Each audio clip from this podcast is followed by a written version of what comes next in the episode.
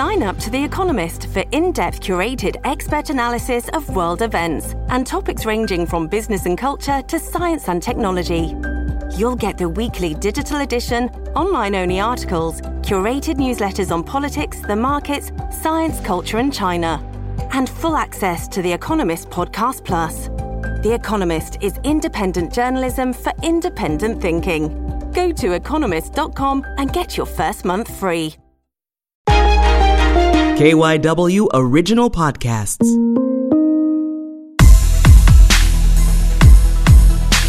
This is the Flashpoint Podcast. I'm Flashpoint host, Cherri Gregg.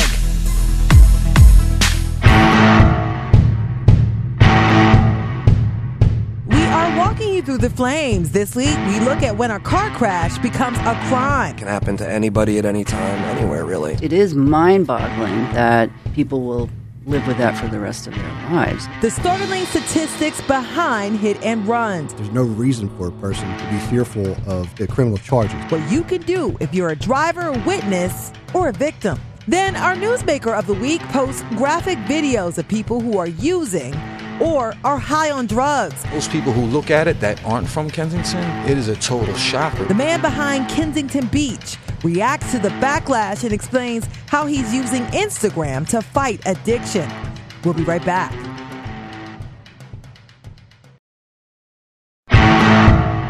Welcome back to Flashpoint. I'm Cherri Gregg. The focus is Philadelphia's hit and runs. A recent report revealed that the city gets roughly 40 calls a day reporting some form of damage or injury from hit and runs. And last year, there were 14 fatalities in the city. Recently, a 69 year old woman died after being hit by a driver on Roosevelt Boulevard with so much force. She was knocked out of her shoes and her body was launched over a four foot high fence. So, why do people run and how do we stop them? With me in the studio to discuss this flashpoint is Mark Overwise. He is the commanding officer with the Philadelphia Police Accident Investigation District. We also have Brian Hickey. He is a reporter for Philadelphia Voice who is also a hit and run victim. And finally, we have Sarah Clark Stuart. She is executive director of the Bicycle Coalition of Greater Philadelphia. Everybody, welcome to Flashpoint. Thank you. So, Mark, when does an accident become a quote hit and run such that it is a crime? Well, it's a crime to leave the scene of an accident involving injury or death. So when the person is injured or deceased and the person does not stay to notify police or render any type of aid by calling 911, then it becomes a crime. How often does this type of thing happen in Unfortunately, it happens too much. You could say that one incident is too much, but it happens with regularity, and it seems like uh, it's more and more of a problem. I've seen reports that said that in a two year period, there had been 29,000 calls of a hit and run incident, 40 or so calls a day. Does that sound? That sounds accurate because you're you're thinking also about in a parking lot when somebody comes out and they find that their car's been hit and there's no one around and there's no note left or anything like that and they call to report that. You know, with some more serious crashes that occur, you know, we get calls for that as well. And so, Sarah, your organization advocates for safer roads, but you also track local hit and runs. Is there a hit and run culture in Philly? Do people just kind of knock stuff off and keep it moving? It's hard to say whether or not it's different in Philly than in other cities. I'm going to guess probably not. I think it's it's pretty rampant around the country. But we do ha- since 2016 we've been tracking uh, through the media and then and then cross checking it with Captain Overwise's staff the number of fatalities that have occurred because of traffic crashes. We have been tracking also the hit and runs. So, so those are folks who have been killed in a crash and then the, the, the perpetrator left the scene, whether they were a pedestrian or they were another motorist. It has ranged from 11 to 16 a year. And that's approximately 10% of the number of people who are killed every year in Philadelphia. That percentage, I can't say if it's different than in other cities, but that's pretty consistent for the past four, three or four years. That 10% of the fatalities are cases where the perpetrator just left, and the traumatic da- damage it causes to families and to the communities around those victims. And Brian, you were a victim of a hit and run. Someone hit you and just left you there. Tell us about your story. I went home to the town I grew up in for uh, Thanksgiving weekend uh, back in 2008, and I was walking back to the Speedline to come home to Philly, and next thing I know, I wake up a month later. Driver never caught. I was only found because the house in front of which I was hit, the, the dog was like barking out of the window, so the guy walked out and found me in the street. I was still conscious then, but they took me to Cooper and Camden. I was there for about a month, most of which in a coma, medically induced coma. They brought me over to Magee in Center City, where I was for another three or four weeks, and here I am today. Um, never caught, no real clues. The only thing that the guy who found me saw was the rear lights of what he thought was a sports car from about 30 yards away. Well, thank God you're still here, and thank God for that dog Yeah, right. that barked. Um, Oh, yeah, I brought a whole big bag of treats over once I was able to drive again. yeah, yeah. I mean, how often do you hear this? There's so many unsolved hit and runs, whether the hit and run is fatal or like Brian, they survive. How how commonplace is it being unsolved in this way? The, many of them are difficult to solve. We do solve a lot of them, uh, thanks in some part to the clues that are left behind. Sometimes we get video, sometimes we have good eyewitnesses. Uh, very rarely does the person who is struck are they able to give a, a good enough description because they're so severely injured. Speaking of pedestrians specifically, and um, or people on bikes for that matter, we have too many unsolved cases, and I do think it's a culture problem. Why do people do something? Why would Well, you do something like that? whenever someone's involved in a crash, whether it's with another vehicle, a fixed object, or a, a person, uh, I, I think that the first human reaction is panic. Oh no, what just happened? What do I do? And I think many people, their instinct tells them to flee. Some people do that, regroup, and call us. Some people just go. And I think that the, the probability of getting away with it weighs in their mind, and that's probably what they do. I honestly don't know how people who do that, you know, look at themselves in the mirror and sleep at night.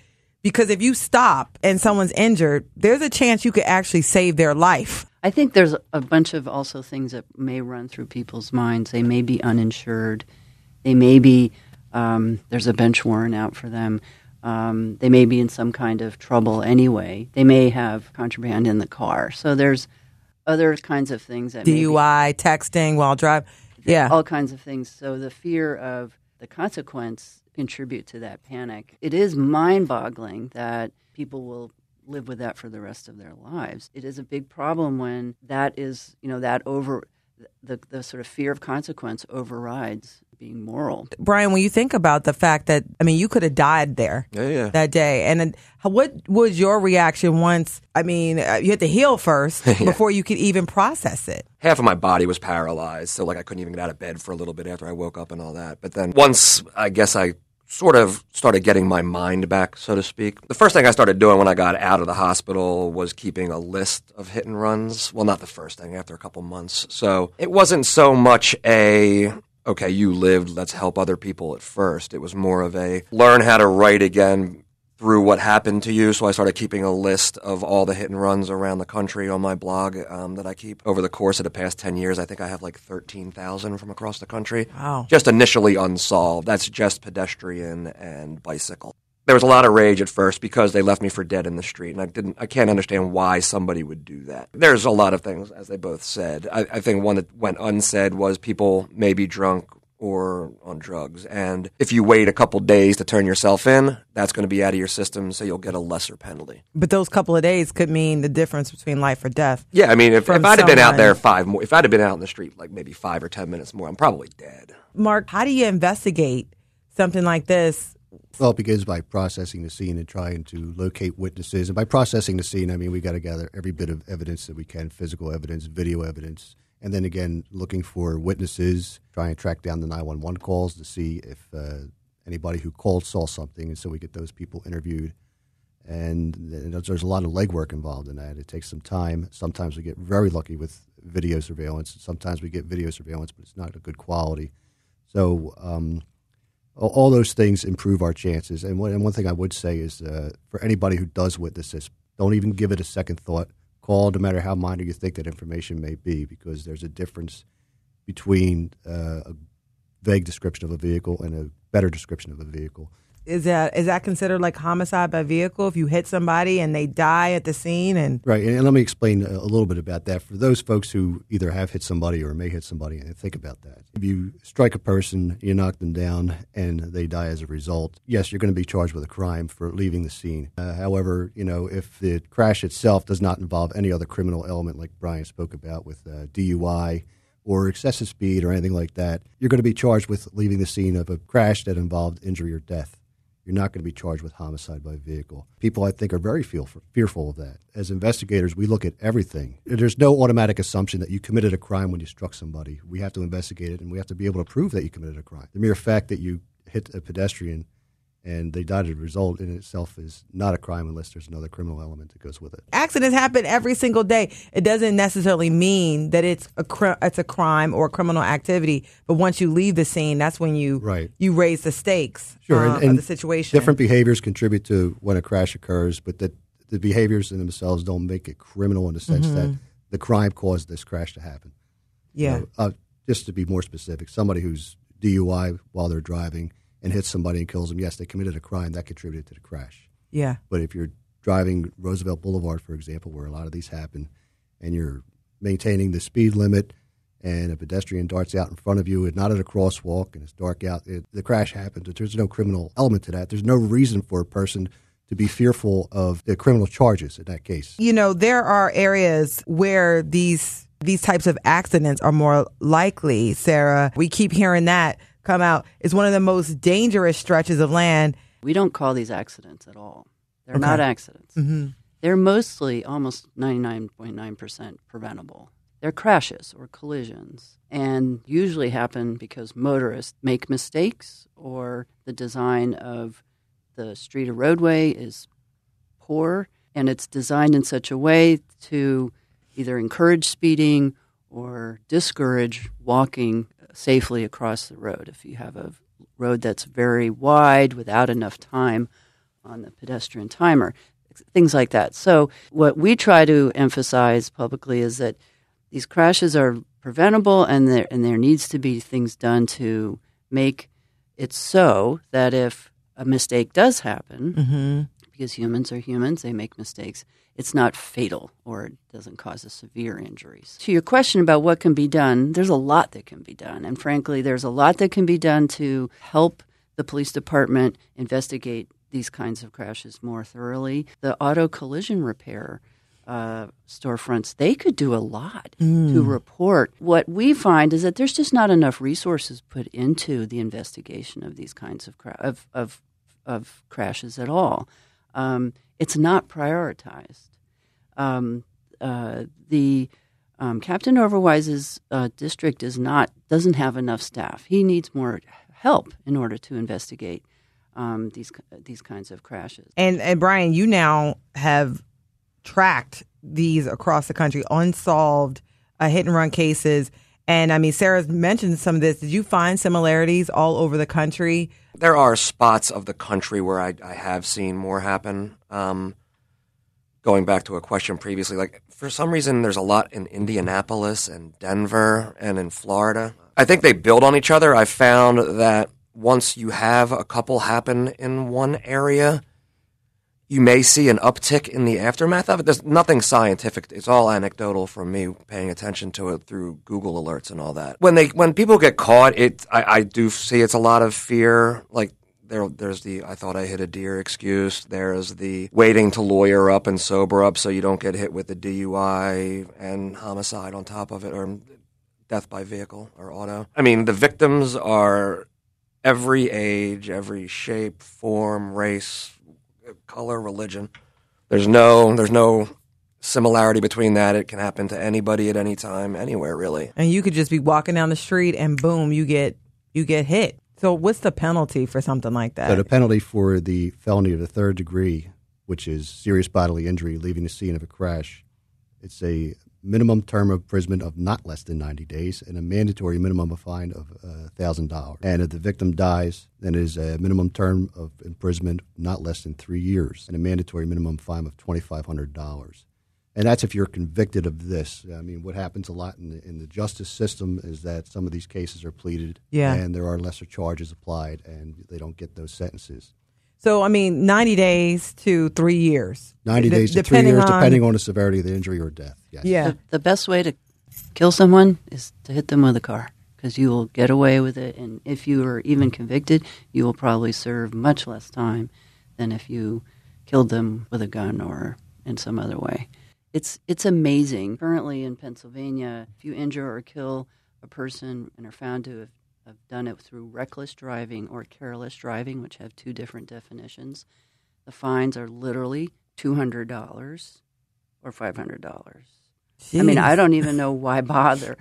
Thankfully, uh, there is a bill uh, uh, in the House of Representatives that would increase those fines considerably and increase the likelihood of uh, um, uh, the the length of time that a license would be suspended. Right. If I could just clarify that, that that's motor vehicle code fines. That that has nothing to do with the criminal aspect. Yeah, and so that would be a doubling. You could get you could get motor vehicle fines Yeah, in addition is- to the criminal code. Right. And what happens a, a lot is uh, because of double jeopardy concerns is that if someone is convicted for homicide by vehicle, for example, and it involves leaving the scene and also uh, reckless driving, then the motor vehicle code violations are waived because the, The criminal crime, code, the criminal yeah. code, uh, and the, the homicide by vehicle is a higher charge. Yeah, and how confident? I mean, Brian, you you dealt with this, lived through this. What higher penalties you think work? Um, yes and no. I'll, I'll start with the no. The, the, the drivers I've spoken to, and I'm not talking about hundreds, like maybe a dozen. When they talked about why they fled, it wasn't like, oh, geez, I can get eight to ten years in prison. No, it's the flight or flight, fight or flight. Running counter to that, higher penalties could help, but it would take a while. It's not going to be an immediate thing. It's, it would almost have to mirror what Mothers Against Drunk Driving did. Drunk driving, I mean, early, like mid 70s, late 70s.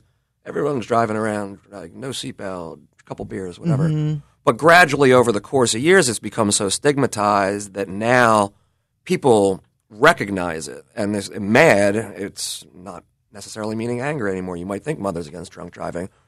If there was a widespread effort along those lines where it becomes stigmatized collectively, nationally, like through an organization pushing it and politicians getting Yeah. behind it and everybody, where it's, I think that could have an impact. There Yeah. needs to be some type of a movement, Right, and there. um, uh, one, that's manifested itself by the creation of groups um, of the families of victims. Mm-hmm. Yeah. And started in New York City with Families for Safe Streets, and now it's, there are chapters all over the country. And we, we have helped incubate and start a new chapter here in Philadelphia. And those families have very powerful voices and are incredible champions for change. And so they are working both on the side of addressing the inadequ- inadequacies of the current law and, and how enforcement is uh, it needs to be improved, but then also, you know, uh, calling for better design of streets and of cars themselves, of the vehicles, um, such as putting side guards on trucks so that they don't crush people when they hit them, um, to just raising the issue. This is all under the rubric of Yeah. a philosophy called um, or a policy called Vision Zero, which is to drive down traffic deaths to nothing. Um, uh, other countries have made great strides towards this, and that's because it's been prioritized. We don't have to accept here in the United States that 30,000 people a, a year should die in traffic crashes. We don't have to accept that 100 people in Philadelphia die a year. And thankfully, Mayor Kenney has adopted a Vision Zero policy. He wants to get to zero by 2030 and a lot more resources just in the last three or four years. And the, the families of victims play a huge role in calling for that, you know, uh, you know, standing that, that taking Yeah. that moral high ground and that, you know, don't, we should not tolerate this. What are what is some of the advice? Number one, to drivers, you know, what should they do? And then also victims possibly and even witnesses. How do we sort of like make the best of a bad situation? Okay, well, first I'd like to speak directly to the drivers. Is if when when this happens, take a few seconds to think about what you're about to do. You have a person either in another vehicle who's severely injured or a pedestrian or anything like that. Your first priority should be to get help to that scene. It should not be to flee. Some people have told us that they felt unsafe staying at the scene because people start to gather around and they may be the target of violence. If that happens and you do feel that way, then get yourself to a safe place and then call 911. Yeah. All right, but you have to call 911. You have to Tell us what happened. Even if there are criminal charges, your, your first responsibility as a human being is to get that person helped and take responsibility for what happened. Yeah. Uh, It's not the end of the world, and I think some people believe that you know this is the end of my world. Well, it's the end of the world of the person that you hit too. As we wrap this up, could you just, you know, quick advice to um, witnesses and, and victims here? to witnesses report it. Um, everything, every observation makes a difference. So, yes, call 911, make that report. And to victims, I would say, please come and get organized. Find other victims' families. Join our organization, Families for Safe Streets Greater Philadelphia, um, and put your grief to action. Yeah, and final word to you, uh, Brian. I mean, someone went through this. Your your word to someone before they they hit the gas and get out of there. Don't do it. I mean, you're you're leaving someone for dead in the street. Your your life is not more valuable than theirs, and in taking off and leaving someone for dead, you, you're worse than a coward. Call nine one one because if they die in the street and you get caught, you're going to get a lot more time. But be a better person than what you're about to do. Yeah.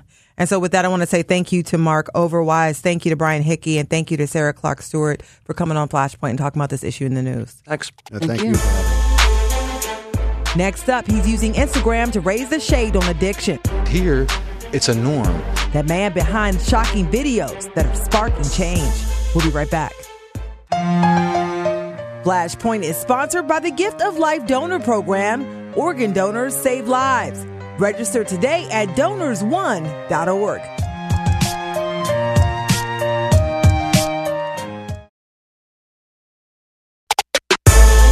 This is Flashpoint, where we talk about the issues that get everyone hot and bothered. I'm your host, Cherri Gregg. And one thing that gets Philadelphia residents hot under the collar is the opioid epidemic. In recent weeks, a Kensington man has made headlines for posting graphic videos that show what using drugs and getting high really looks like in his neighborhood. He posts them on Instagram under the name Kensington Beach, and the posts have received praise but also major criticism. So we went to Kensington and Somerset to talk to the man behind the account. He asked us not to use his real name on air. Kensington Beach, welcome to Flashpoint. Thanks for having me, Flashpoint. You've been blowing up lately. Yes, the page has definitely caught a lot of attention, some good, some bad. I'm in it for the good. So that's my main goal is to let everyone know that this page is for positive as much negative as it does show. I actually know the feeling of that, but I mm-hmm. actually was posted online myself high one time and it came back to haunt me, but it helped me start to get my life together. Yeah. So I stopped doing the things I was doing and now I'm on a positive, you know, Yeah. lifestyle, doing all good things. The seed was planted because you used to post on Yes. your regular account Yes. images of what? Um, the same exact images that you see on uh, Instagram now. Um, I go far back as MySpace uh, posting similar, if not maybe even more content. People in a Not state content, of, of being high. Yes, correct. I was used to seeing all these things walking past. I always made sure I would ask if they are, are okay. If they look unconscious, pale, I Yeah. would just make sure they're okay because I have found dead bodies walking my dog. It's sad, you know. It's a lifeless person there. They have a family, you know. So I'm looking at somebody who just lost their life, and I can tell that they weren't even living in the streets. What happens is a lot is when they get high, they'll go do their thing, but they go alone and they hide somewhere in a neighborhood, say in an abandoned building or somewhere in the bushes somewhere, and they'll be by themselves. So when they overdose, there's no one there to help them, you know, even to find them.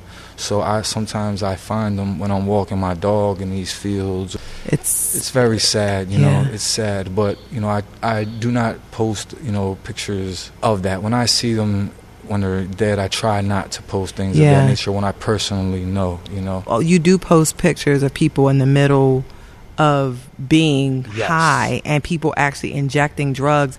And this has caused situations where people saw themselves But and it forced them to get help. yes, it 100% did. I have people who actually DM'd me recently telling me to continue the page because of that. You've actually been able to reunite families because a lot of times people don't understand. They come to Kensington, And they they start see- using these drugs, they lose touch with their family, and family's been looking for them for months. Yes, I have multiple DMs. Um, I'm thinking about starting a website to where I can make it to be where I could have people send me their missing, their loved ones, missing loved ones. Of that nature because I'm having so many DMs that I can't keep up with it because I'm out here helping, but I don't know how to help more. You know, I can only do what I do, and you know, a lot of people out here need help, and I'm just a small part of Yeah. it. But what I'm doing is helping. You got a lot of backlash because you were on the Yes. cover. You know, you made it to the cover of the Daily News talking about Kensington Beach and the reality check, the shocking reality check that the things you post give to the people. What have you received in response? Um, I mean, I get a lot of negative backlash from family members, of course. You know, if they see their family member on there, it upsets them, you know, and it would upset me as well. You know, like I said, I've been through it, so I know what it feels Yeah. like. Family members or people who maybe were in recovery and, you know, they might send me a message saying, you know, that's a little graphic for me, you know, I'm not going to be able to follow your page, you know. And I respond to them. I tell them I appreciate their opinion. I'm sorry that wasn't my intentions. You know, my intention is attention brings awareness, and I'm bringing the attention, which will bring the awareness. And obviously, Yeah. it's working because. You yeah, and you did a poll recently. Yes, I did the poll because of the backlash, because I was starting to get a lot of comments. There were starting to be some negative comments. When I would read them, it would stick to me, so I would think about it. Am I really doing something good here? You know, am I really helping people or am I more hurting people than helping? But when I receive messages from 13 year old kids telling me because of my page, you know, I'm never going to use again, people telling me that they've been clean for a certain amount of days and for watching my page, it lets them know that what they don't want to become. Yeah. So there's a lot of positive out of it, especially now. I even thought about blurring out the faces, but that'll take away from the missing people who see their family members in my footage. It could be days, months, or even years that they haven't found this family member, and they see them in, in on my page. I've just recently was sent one, and they screenshotted it and they circled her, and they asked me if I seen her again, could I please speak to her, get in t- contact with them, because some people just want to know that they're alive. You know, so things, them positive things come. Yeah, yeah. And, and they're the things that keeps me pushing to do it. And so when you think about people have heard about the opioid epidemic. Yes. They've heard about people using heroin, but I don't really think I actually have seen what it does to a physical body. People don't know that. To the physical body, for example, say someone who comes home from jail, big guys, women, healthy, and what happens within approximately two to three weeks, you can't even recognize that person again. It's that bad to where if you took a picture of them the day that they came back out here, and then took a picture of them two to three weeks later, it's that bad. You know, it's And you see people doing jerk jerking around, don't know where they are, laying on the ground. You actually revive people and carry Narcan yes, yes. around with you. I How many do. people do you think you revived? Um, you know, to me, it was always about one, and I'm past.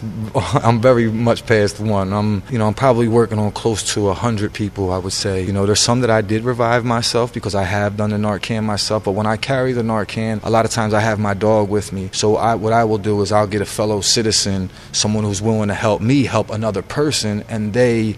Will help them, you know, shoot the Narcan in them and, And you know them up, rub their yeah. chest or we'll rub their chest together and you know we we pray that they come back you know because sometimes they don't. Part of it is this is your neighborhood. You live in Kensington, in the heart of Kensington, and literally you walk outside and you see this. every day multiple times a day. I never go out my way. I do not pull over in a car get out record people. Even if i'm in a car i won't record people me i record myself personally when i'm only walking my dog or going to the store i don't go out my way to try to make no one's life harder i'm just recording trying to help bring the attention which will bring the awareness which is what's going on right now as i speak to you so obviously what i did i didn't know it was going to become so big but Yeah. it's definitely catching the momentum and it's getting the attention and that was my goal If your intention were to become reality, what would what would happen here? I would love to help more. I'm one person you know like if i could have i have people who help me you know like a team of friends but it's just that you know i need more help. I just don't know what to do about because it's so such so much on a big scale i personally can't help every single person you know? But if your intention became reality and the it brought awareness and it brought change even, what would that look like?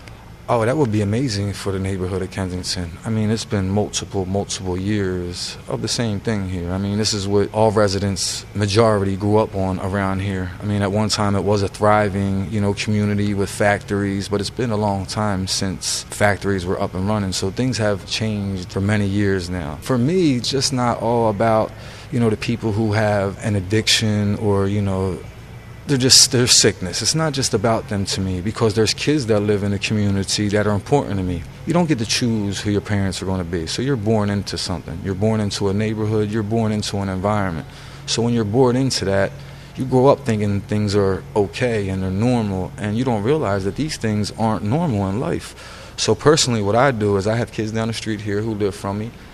Once a month, I'll give them each twenty dollars just so they can get on the train and go downtown and just get a different a scenery. You know, get away from seeing all the people shooting dope, all the needles on your steps, to realize that there's more than just Kensington. You know. So for you, change would be allowing the kids can come outside and play, I mean, and the families can have normal, healthy, productive, hundred percent, hundred percent, hundred percent safe. It's hard, you know. It's a community with people who pay their taxes, and you know they do everything you know all the all law-abiding citizens do, and it's almost like they're forgotten about because I call it the forgotten section of Philly because when you yeah. walk out these doors and look around, I mean it's unbelievable. In my opinion, they wouldn't allow this in a lot of neighborhoods. But your post Kensington Beach, that IG page is making sure people don't forget. Yes, and with the content that being shown, like I said, it's very graphic. You know, I do not mean no negativity with this page. You know, I'm sorry to the people that feel, you know, that it's too graphic and people shouldn't be seeing this. And what do you say to those folk? Um, I unfollow. Mean, I mean, it, it, to, it is really that simple to unfollow. But I mean, at the, I, you know, I understand. You know, I can understand where they're coming from. I told you I've been through it. My yeah. picture was out there, and I had to go to court, and it was used in court. So I know the feeling. So when people do call me, I remove multiple uh, posts of people who have reached out to me recently there's a girl that I had recorded myself, not a video someone sent to me, but her shoes were, you know, in the middle of the street. Her bag was on the sidewalk. I got them things. I put them next to her. I woke her up. I told her, listen, you know, it's not safe right here. Your things are going to get stolen. You need to tighten up and, you know, try to get your stuff together and get up. Well, when she left there, she went home, and someone told her that she made Kensington Beach page. She messaged me, I would say maybe about approximately a week ago, and she's in recovery. She thanked me and she didn't even ask me to take down the post. Yeah. But I took it down myself, and I'll keep it because if she wants it for you know something to look back at, then I will give it to her personally. But she was very respectful. She was very humble. She did not um, come in my messenger like yeah. you know this is you better you know basically trying to bully me like you know some, some people do, yeah. do you know and I have to learn to be yeah. because I'm in this to be positive. So I have to be a better person sometimes too and I have to be the one to just take it down. But you're just you're a regular guy just trying to make. I am. I'm. I'm. I'm. You know. I'm not a journalist. I'm not a politician. I'm just a guy who is born and raised in the heart of Philadelphia. As we would say, we're in the mud here. You know. I'm yeah. in the mud. Kensington Beach on IG. People will check you out. Maybe you'll find your loved one.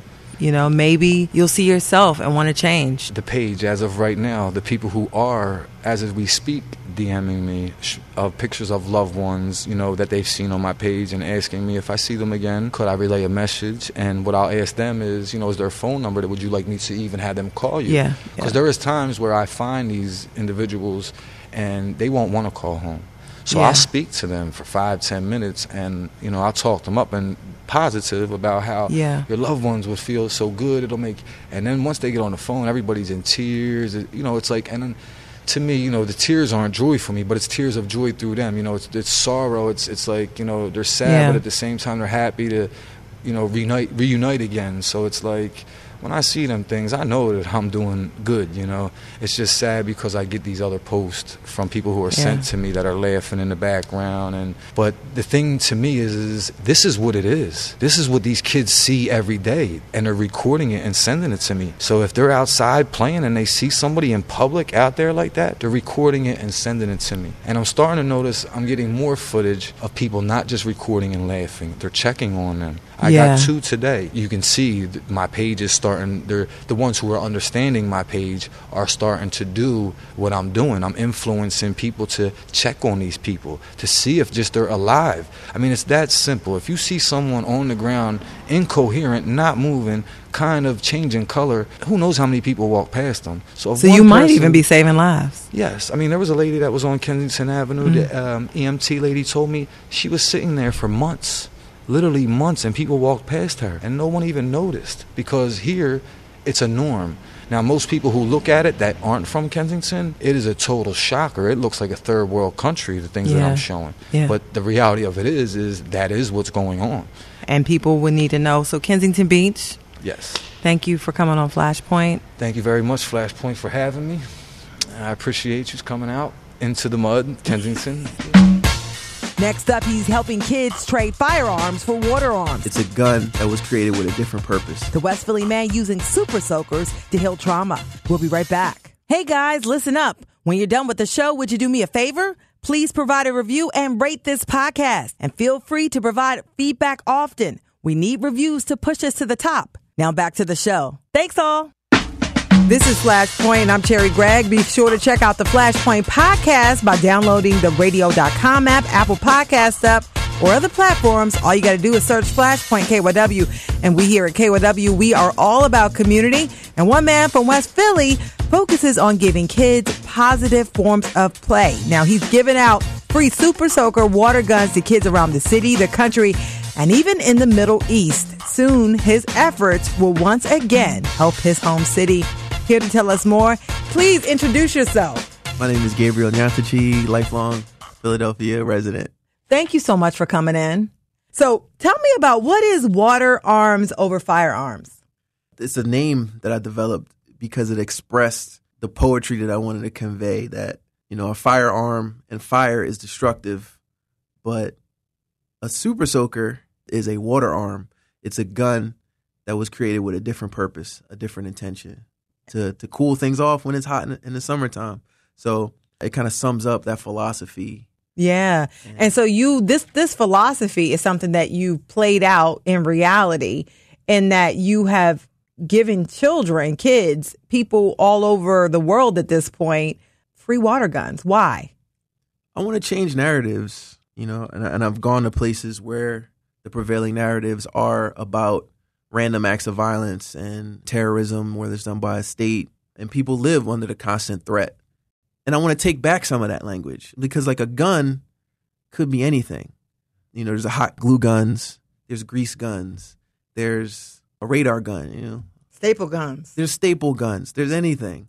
And it doesn't necessarily have to be negative and allow people to expand their their, their thinking of, all right, let- let's say there was a gun and if you aimed and, and fired or watered, in this case, that it made them smile and made them, you know, appreciate the fact that they literally feel cooler if it's hot or it could change their mood for the better. We could take something that is literally the most destructive thing that's been introduced to mankind and have that be a way to shape uh, imaginations and shape the way people can conceive and imagine like a different future.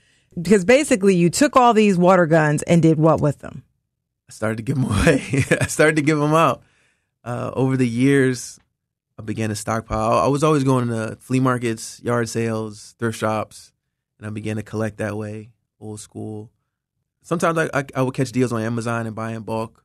And it, it was just something I, I did as a just a, a gesture uh, of kindness, you know. And the super soaker, I got have to shout out Dr. Lonnie Johnson, who was an African American inventor, and the meaning behind that. That this is the the man that developed this technology, a black technology, and this is an Afro-futurist technology that happened by accident. He was working on a heat pump, water f- shot across his bathroom. He said, "Wow, that was fun."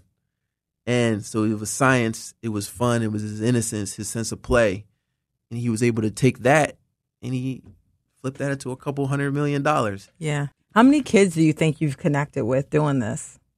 I would almost have to go by like the number of super soakers distributed at this point because I do that's, that's something I can quantify. I say a thousand so far. They're like to, to make direct contact with. I don't always give them out. Sometimes I just like yo. You can use them for now. Some of the super soakers are pretty special to me. you know, you can't buy them anymore. Of like the different. so models. you just love super No, I, soakers. I, I'm really passionate. I'm really, I'm really into it. and you took that passion and turned it into something that is healing in a way. Yeah, and in a lot of ways, it, it, it heals personal trauma. Yeah, you know, I don't want to go deep into it, but a lot of it, a lot of the inspiration did come from a place of trauma. Yeah. Because you go into neighborhoods where a lot of kids may have experienced, seen, or know someone who may have been impacted by gun violence. Mm-hmm. in a way, it's like you're trying to use the water arms and so mm-hmm. to heal. Yeah, precisely. And for desert people, the relationship to water, you have to imagine, is even that mm-hmm. much more powerful. And it's, it's especially Muslim populations where the water is used five times a day to purify, to cleanse. The first super soaker I took, I took to Iraq, but before I did, I had to play. I had a couple, couple water gun fights just for my, my own personal enjoyment. And a young man I was playing with, he was like, "Yo, is this water from America?" he takes the water and he like shoots it, he shoots it into his mouth, and he's like, "Yo, this is water from America. I can't believe it." And that it's a precious thing. Yeah, Yeah. It, it definitely like connected. So I, part of this exercise is, is just like open people's minds and imaginations because I'm confronted with people that are like, "Oh, well, you can't give a kid a gun to play with," and I'm just like, guns have just permeated every part of our culture. To not recognize that is to be naive. That you know this land Yeah. we wouldn't have acquired this land. You know, manifest destiny was like driven by like Yeah. each and each advancement in firearm technology. But also, I'm trying to develop a STEM program based on the technology. Like right now, I have a shipment of around 300 super soakers and some fully functioning, some in like various degrees of disrepair, but they can be repaired. So, Thai New Year every year is the Guinness Book world's largest water gun fight. Water guns are so plentiful after the festivities, they get thrown in the trash. So I went, collected as many super soakers I could, I could carry. They're currently being shipped to Ghana right now. And I intend to establish a series of workshops for kids, like with the intention of anything that can be applied to the super soaker. You're talking about a system of valves, tubing, you understand pressure. It could be applied to a plumbing system. So use that technology, which is I, I'm proud to say a black technology, spur on like a, a another generation of people with Yeah. skills. You know, where can people get in touch with you to support your effort to use water guns to heal? I'm currently working on a website. Look out for that soon at waterarms.com with the S. And I'm on Instagram at waterarms over firearms. I have a Facebook page. And that's, that's the best way to contact me right now. You can find more information about where I'll be having events and you know get to get the evidence of, of what I've been doing. Wonderful. Well, I want to say, Gabriel Nyantakyi, thank you so much for coming on Flashpoint and talking about this issue in the news. Oh, yeah, thank you for having me. That's it for the Flashpoint podcast. I hope you enjoyed this exclusive content. Follow us on Twitter. Our handle is Flashpoint Show. You can also follow me at Cherri Gregg. If there's an issue that makes you hot under the collar, let us know and we'll walk you through the flames. As an international author once wrote, integrity is doing the right thing when no one is watching. I'm your host, Cherri Gregg. Until next week, thanks for listening.